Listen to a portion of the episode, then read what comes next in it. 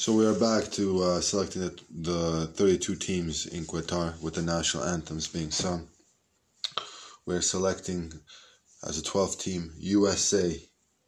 USA has qualified for the World Cup in Qatar in, for 2022.